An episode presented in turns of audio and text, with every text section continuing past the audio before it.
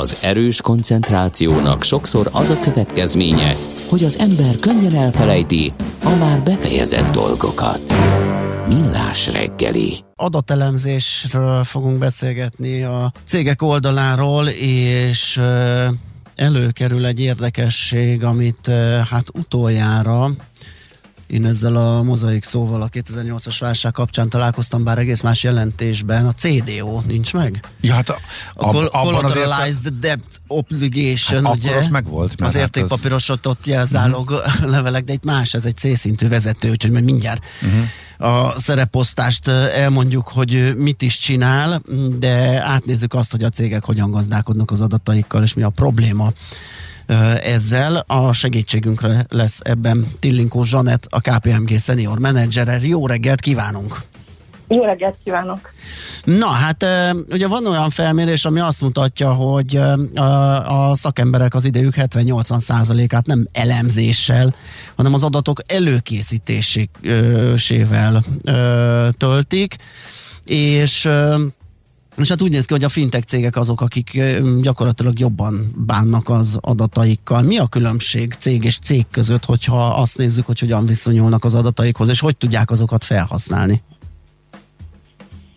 Alapvetően úgy néz ki a dolog, hogy ugye a fintekeknek, meg a startupoknak az az előnye, hogy ők nem olyan régen kezdték az üzletet, tehát hogy ők már abba a korszakba születtek bele, amikor már eleve egy magasabb szintű digitalizáció van, tehát ők nem úgy kezdték, hogy akkor van egy ügyviteli rendszer, amiben már tudunk iktatni, de még minden más manuálisan csinálunk.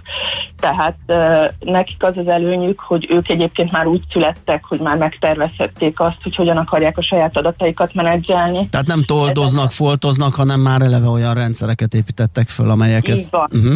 Van, tehát ők már eleve abban a struktúrában gondolkodtak, ahogy ezt használni fogják.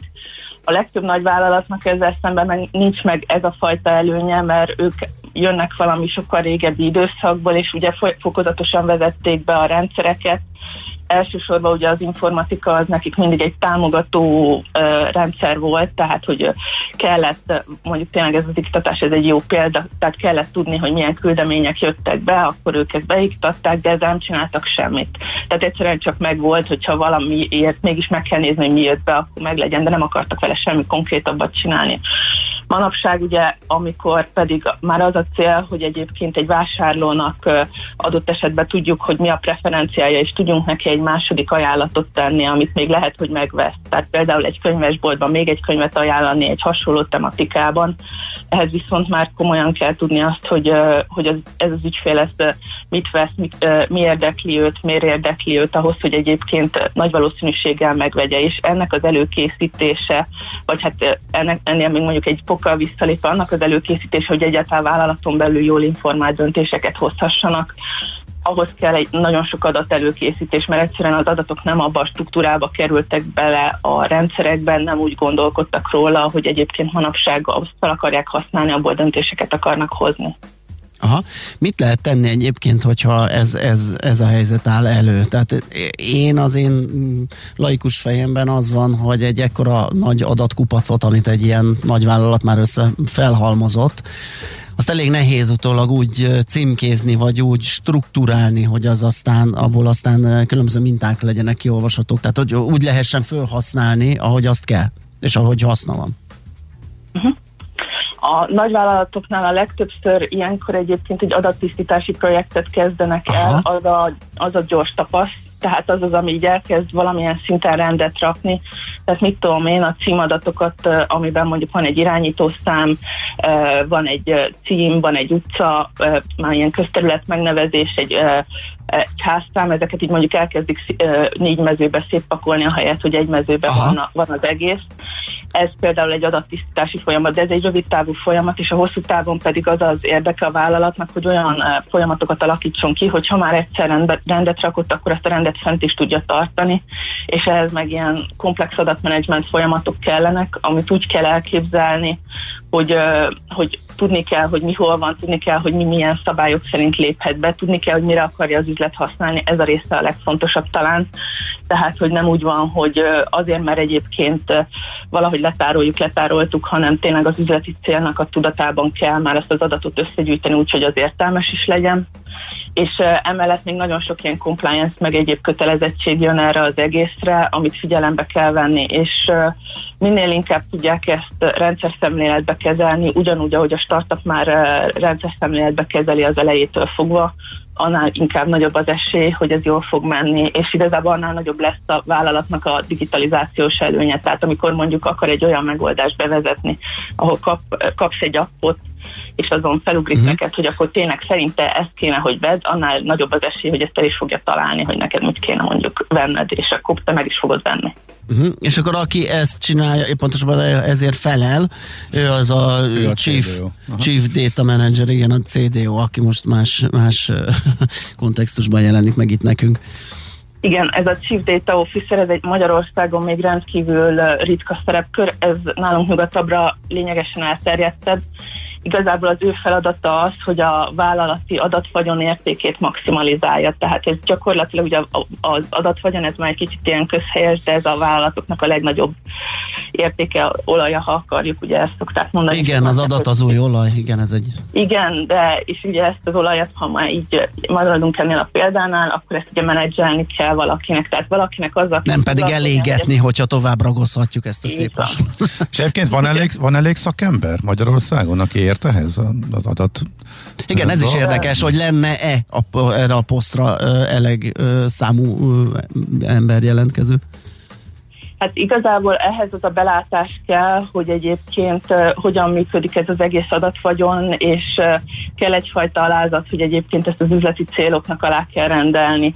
Én úgy gondolom, hogy nagyon sok olyan szakértő van Magyarországon, aki egyébként mélységében érti, hogy ez miért fontos, és ez mivel járna, csak egyszerűen a vállalatoknál még nem született meg az a döntés, hogy egyébként ezt kiemeljék önálló rólként, mert ugye ez se nem egy üzleti, se nem egy informatikairól, se nem egy compliance-ról, tehát ugye ez egy kicsit ilyen no man's land a legtöbb nagy vállalatnál még. Uh, mit csinál ő pontosan? Ugye összeszedtétek 10 pontban körülbelül, és tényleg csak ilyen vázlatosan, hogy az időből ne fussunk ki, uh, ami az adatmenedzsmentnek a feladata. Hát alapvetően amit csinál, meghatározza az egésznek a főbb szabályait, hogy egyáltalán ennek a keretrendszerként hogyan kell működnie. Uh-huh. Meghatározza azt, hogy egyáltalán ki mit csinálhat ennek kapcsán a vállalatban, ez a kettő, ez így a kiinduló pontja az egésznek. Tehát, Tehát a jogosultságok elosztása. Uh-huh a jogosultságok elosztása már az valószínűleg az egyik beosztottjának a feladata lesz, mert ő, tehát ő nem fog ezzel foglalkozni, Aha. azzal fog foglalkozni, hogy ennek a keretét ezt fölrakja, Aha. eldönti azt, hogy, hogy ki mit csinálhat. Tehát hogy például ki az, aki megmondhatja azt, hogy, hogy adott esetben hogy van a, a ki az, aki a jogosultságot a nap végén jóvá hagyhatja üzleti szempontból. Uh-huh. Például egy ilyet ezt ő mondhat meg, vagy ki az, aki egy adatkörért adott esetben felel.